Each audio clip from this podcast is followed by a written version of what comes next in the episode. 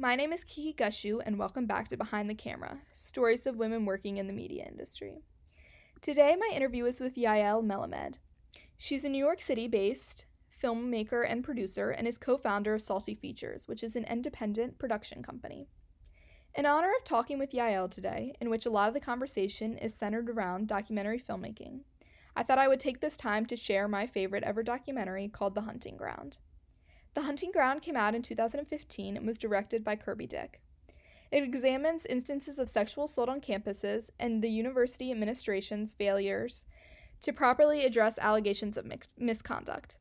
This was an incredibly eye opening and fire starting documentary for me and inspired my passion for documentaries. Other documentaries that are definitely eye opening and worth your time are 13th and Athlete A.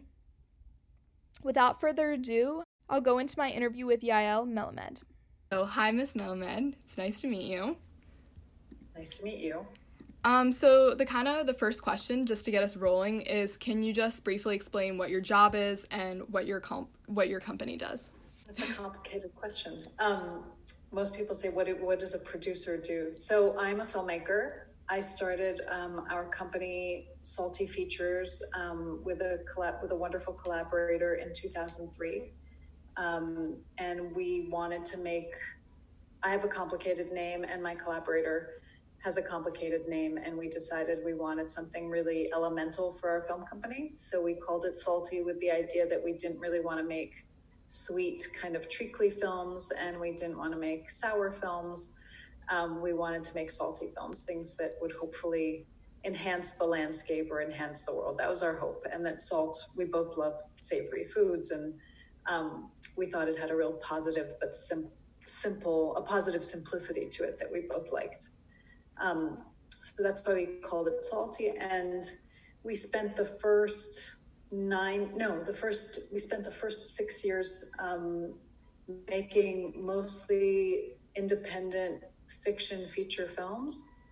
And in 2009, not intentionally, um, we started making documentary films. My business partner, sadly, left to join the not for profit world um, where she's doing amazing things.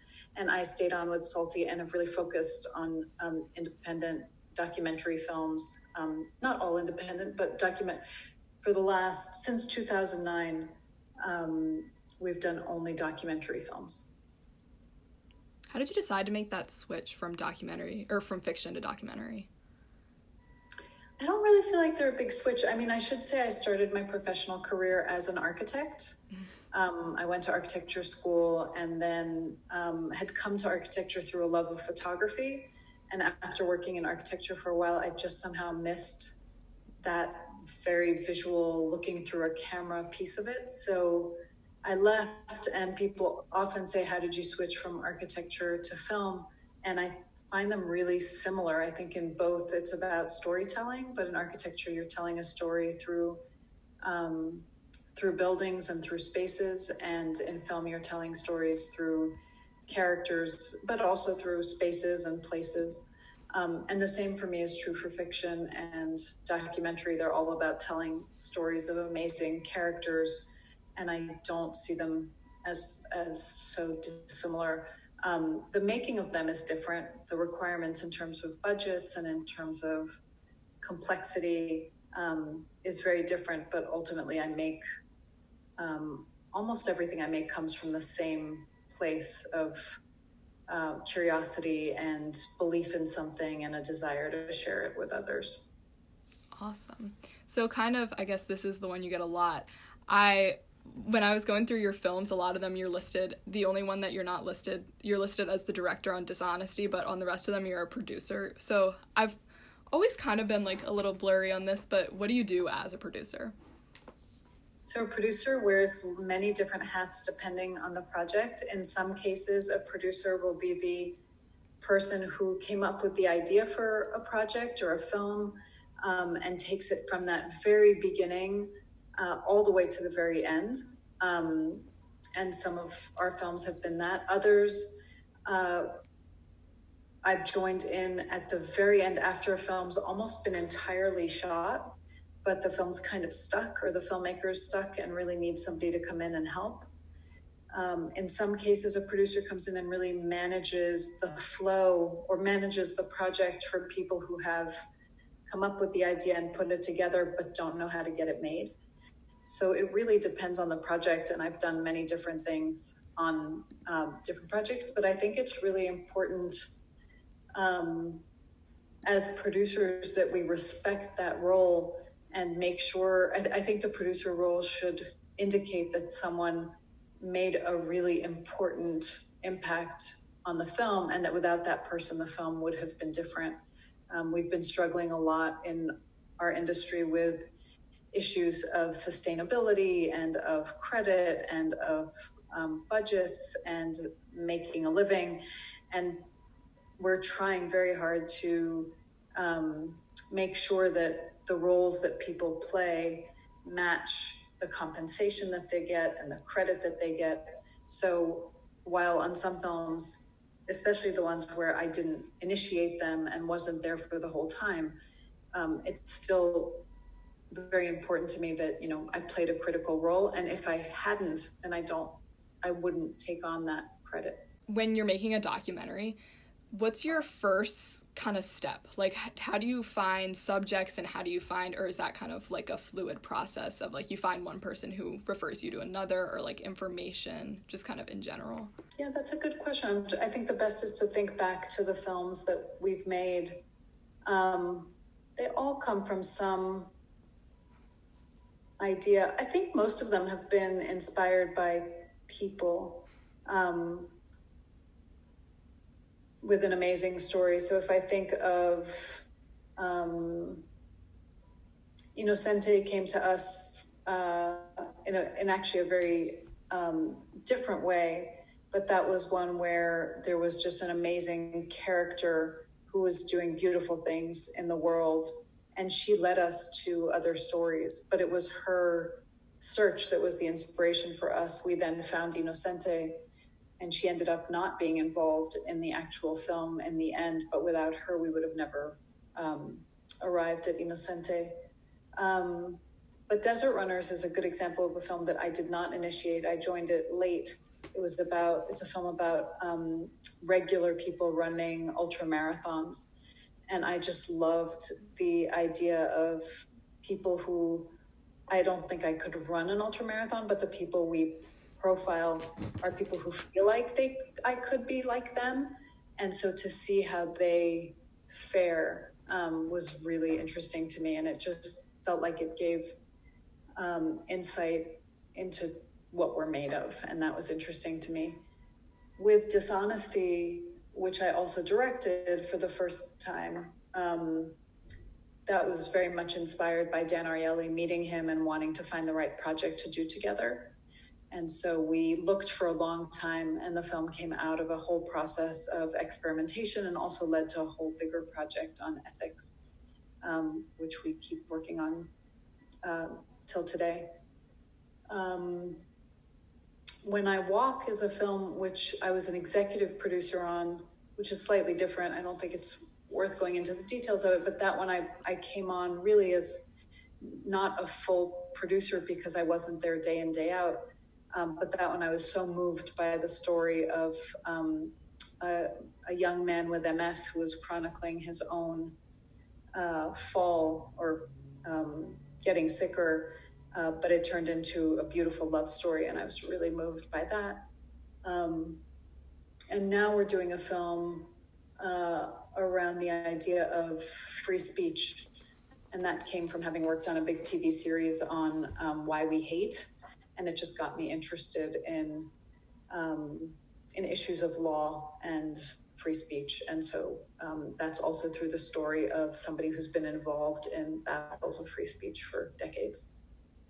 That's really interesting, especially right now. I feel like that's so prevalent. But yeah, too much. I'm going to ask you: Do you think we have too much free speech, too little free speech? What are your feelings on free speech?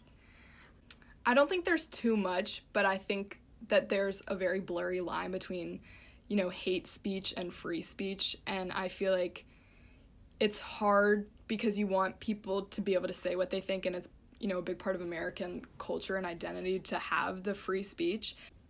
In our society, there's so many people who kind of spew the hate speech, and I feel like it's hard to like determine, you know, if that you know is should be okay and that's such a fight. And it's I feel I feel like it turns into such like a right versus left kind of like conversation which I think as does like everything in our society right now like so does like mask wearing and you know whether it's health which I really think it's not about that. I feel like it's just and you can't tell people oh like you can say whatever you want but no hate speech. So I just feel like yeah I don't know. That's a really tricky question. I feel like I could think about that for a long time. But is that yeah. kind of what you are working like that's kind of the question of the film uh, yeah, it's looking at our history of free speech and this discomfort right now of people wanting. The left was historically the group that really felt strongly about protecting free speech. And I think the left today, in an effort to try and right a lot of historical wrongs, wants to, for the first time, suppress speech that feels offensive. Um, and uh, that's not really what our laws say. So right. it's complicated. Yeah. Um, yeah. So that's so that is what we're looking at. That's so interesting. Is this a film that has like that you're working on right now, or is this part of the series? I'm starting. Awesome. Yeah. I can't wait to watch it. I can't wait for for other people to watch it, but it's really very, very early days. So this is kind of in a little bit of a different direction, but I've been curious about it because um, when I was talking to Mr. Metsopoulos about you, he said, and you said earlier, that you worked in architecture. And how did you like decide to make that switch? Like, when did that come about? So it was about two or three years after I'd finished graduate school, and I'd worked for a bunch of different architects, and I just couldn't quite find my way in architecture, which is weird because I come from a family of architects, and maybe that was a reason why I didn't find it. But I, it was such a familiar world, um, and yet I wasn't finding kind of my language, um, and I just missed. I missed the camera. I missed looking at the world through a camera, um, and I preferred. I was more drawn to that mode of expression than than somehow drawing, like seeing the world through drawing or through drafting or um, or that way. So I really wasn't sure what to do, and I took a I decided to take a film course at NYU, um, a summer class, and it just felt so much more like what I should be doing. But I will say I'm really glad that I got the education of an architect. I think it's a fantastic education. It's very rigorous. It makes you see things in lots of different ways. Um, I wish I'd had a chance to go to film school as well, but um, but I don't regret having um, studied architecture at all. So I made the switch pretty quickly after taking that course. I decided it's really what I wanted to do, and I started over actually at a small and um, but flourishing independent film company in New York as an intern. The company at the time was called Good Machine. Um, it's no longer around, but it was an amazing company. And I started as an intern taking out the garbage and answering phones. And I always laugh because I think, you know, experience, you know, I'd gone to graduate school, I'd worked as an architect, I'd worked um, for a few years, and it definitely felt like a step back. Um, and most bad experiences, you know, in retrospect, they get better. And I have to say that experience just gets worse. I can't quite believe um, that I was doing that for a while. You know, I wasn't getting paid and it was a terrible office. Um, the people were wonderful, but the layout of the office was so awful. The only bathroom in the entire office was inside the conference room. Um, and, and it was so crowded that if you got up from your seat, it wasn't clear that you'd have a seat to get back to. So it was um, it was a wonderful environment because they were making fantastic films, um, but it wasn't all that interesting as an intern, but it led to my next job. And I'm absolutely delighted that I did it and some of the people I met. Um, in fact, that's where I met Peter. He hired me for that job. Um, so, uh, so those people have remained friends, but it really was a um, an odd experience. It's usually what when people say it's character building, right? um, it was I'm glad I'm glad I did it, but I'm glad I was able to move on quickly. So, um, this is kind of a more difficult question, but what would you say is your biggest obstacle working in the film industry, or just like one of your biggest obstacles while you have been working in film or on the day to day, like the hardest part? I think independent filmmaking is just a tough business. Um, there aren't as and actually comparing it to architecture is probably useful. Um, architecture as a business has a lot more um, known environments. You there's a client and there's a an architect and there's a contractor and people have very specific um, roles that they have to fulfill in those relationships.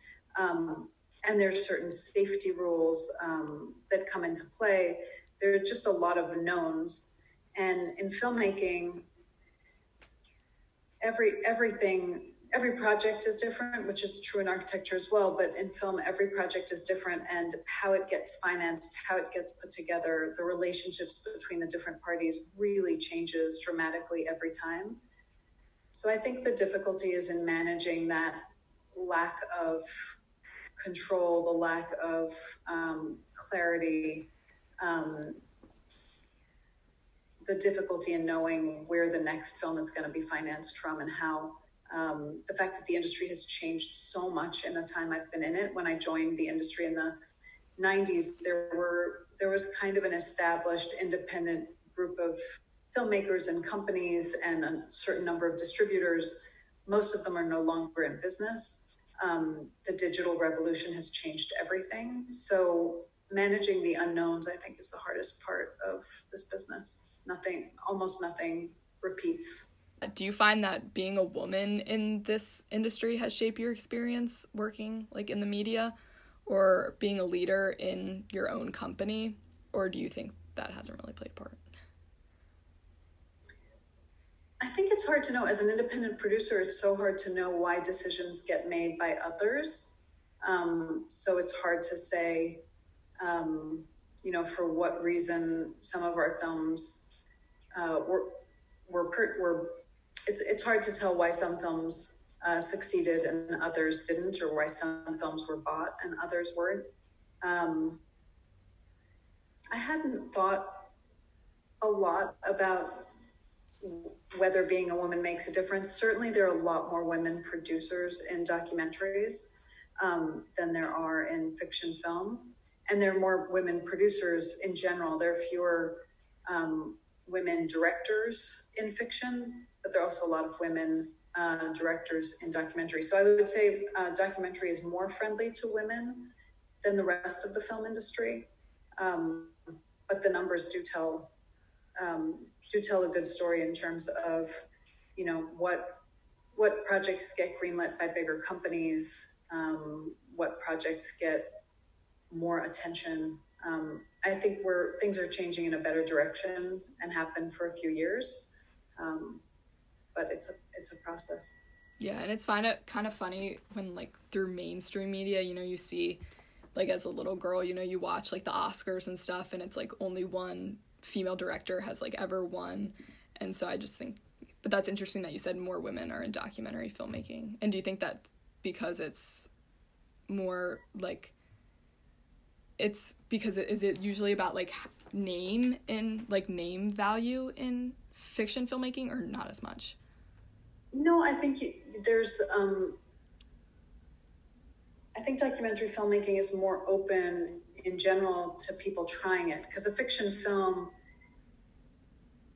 um, you need a big crew you need a certain minimum amount of money to get a film made in documentary especially with the digital revolution um, a filmmaker can make almost make a film on their own or with very very few people around. Barrier to entry the cost is less and the barrier to entry is less. Um, so i think it makes it easier. It's also less um, it, it documentary filmmaking pays less well than uh, other forms of filmmaking. And i think women in general have been more tolerant in all fields of making less money and end up filling those roles because they're there um, so i think that's part of it I'm sure they're larger issues, but I'm not an expert about them. So this kind of goes along like with when you're filmmaking. How you know I noticed when I was like researching about you and your company that um, dishonesty got like an extremely high Rotten Tomatoes score. So for you, is that something that you like work towards, or you don't like critical response, or you just kind of ignore that and do what you're gonna do, or is that definitely like a part of what you do? Do you mean do I have crit- critical response when I'm making the film, like how to be how to making make it, and yeah. after, I guess too. Like after, is that something you know you look to right away, or you don't take that to heart as much? I know it's hard not to take. I mean, I think I I certainly want our films to be liked um, for sure, and want them to be seen, and want them to have an impact. Um, one brand there, you know, I always when we started the company, um, we had rules about which films we would work on and and what we would do in cases of disagreement. But we both agreed that we would never do horror films. It was just not. It was not in our wheelhouse and not interesting to either of us. And you know, from a commercial perspective, I wish it was because that is a genre that um, for some reason continue continuously makes money and does well. So it, it definitely matters to me what people think of a film but um, but I, it doesn't guide the decisions we make in terms of how we make our films.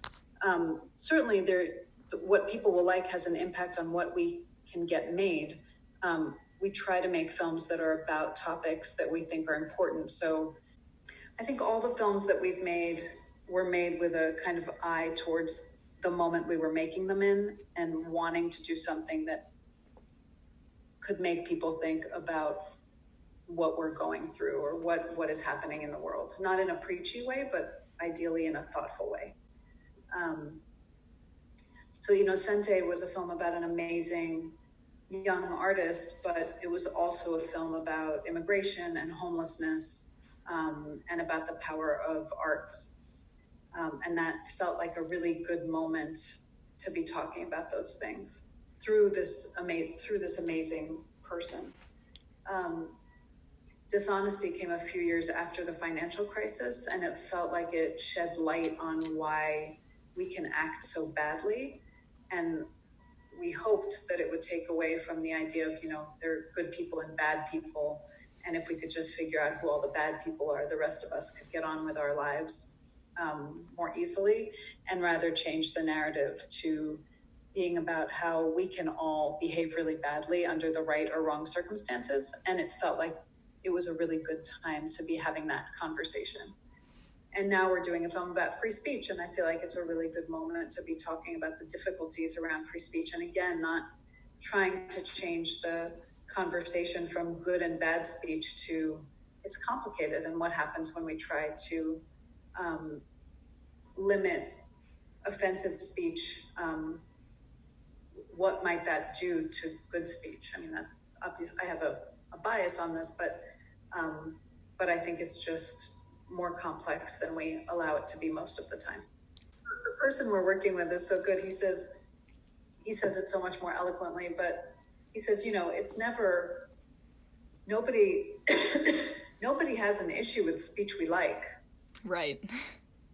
Um, that's just not controversial. And so the only controversy is around speech we don't like and who gets to make that call. Right. Because either way, someone's not going to like it. Right, and then the question is, what is the what is the danger of limiting that speech that we we don't like? What might it do to the speech? Could it ever backfire against the speech that we do like?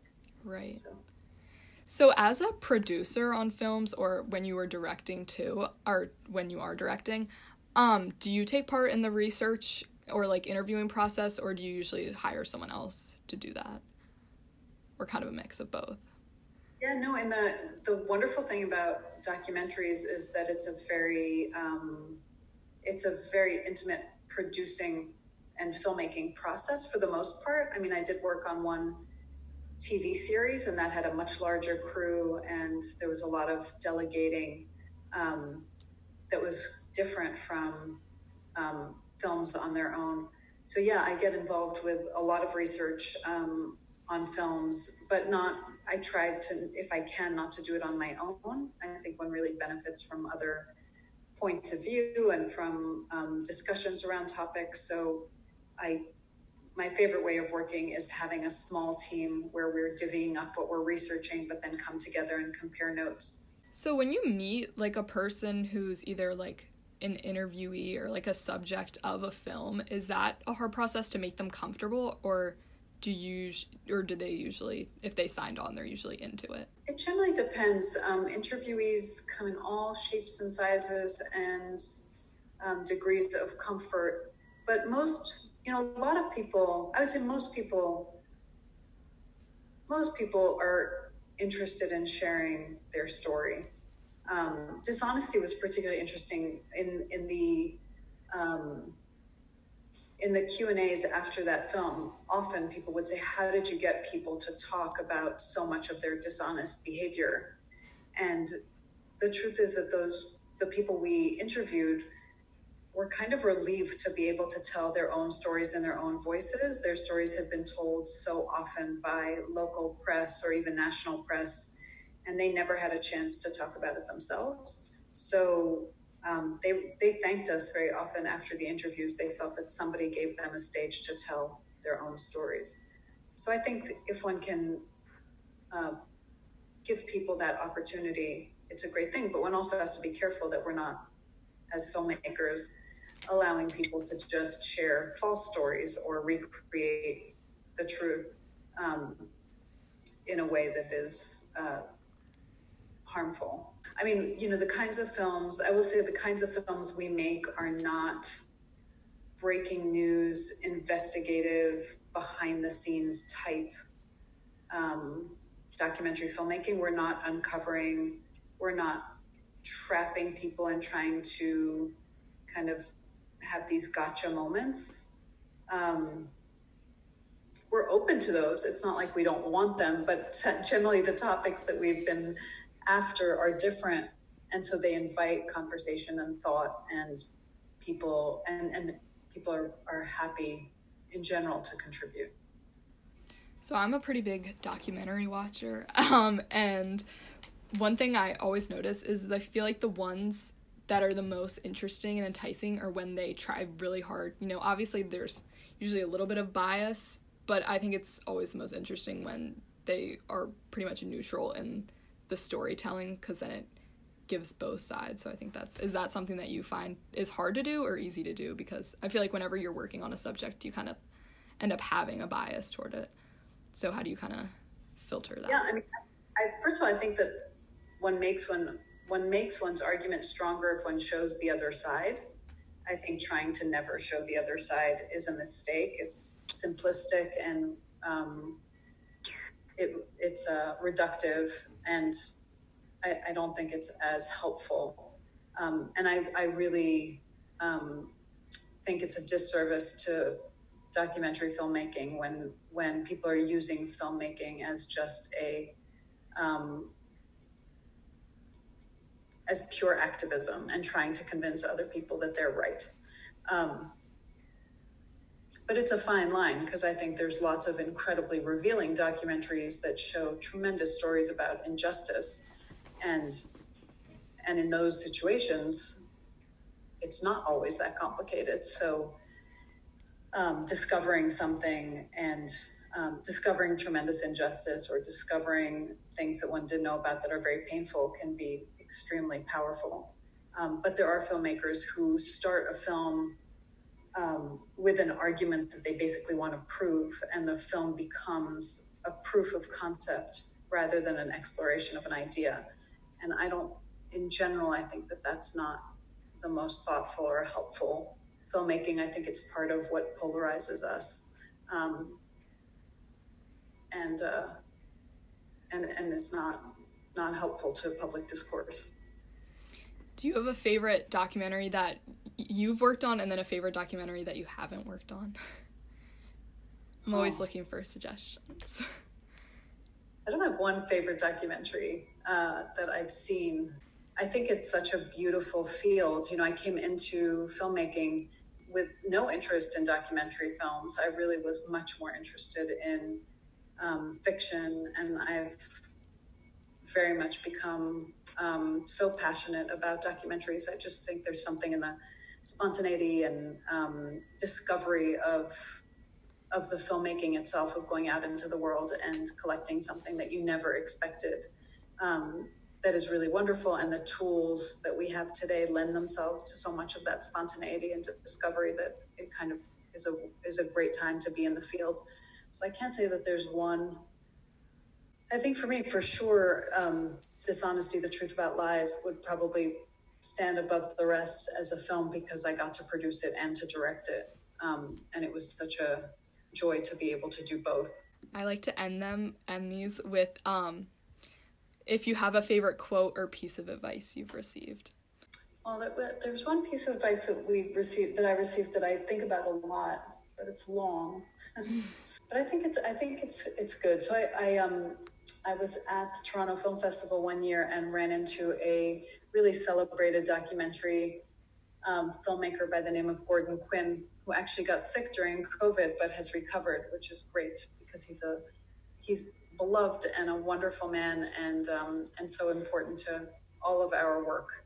Um, but I was it was while we were making dishonesty, and we were well, we were talking about the so we were talking about the ethics of documentary filmmaking and the rights of subjects in that process because filmmakers have a lot of power in the dynamic of interviewing other people. And he um, gave me some advice that I don't have not always followed, but I thought it was such a great um, standard to, to think about, which was he said that at his company, they evaluate the relative power position of their subjects versus them. And if they have interviewed someone and they feel like they have a lot more than if the subject disagrees with the final cut, that they will try to convince that person that they're right. Um, but if they can't, then they will actually change the cut to reflect what that person believes is fair or true. But that if somebody has more power than them, like a famous, a powerful senator, member of government, very wealthy person, um, doesn't like what they've done, then they retain the power. Um, and I thought that was a really interesting way to think about it. I hadn't I hadn't put it in those terms for myself. So I thought that was really useful advice in thinking about the ethics of, of power or the, the dynamics of power in filmmaking. I like that. I feel like that's really, I don't know, I feel like that's impactful. Well, thank you so much for meeting with me. Thank you.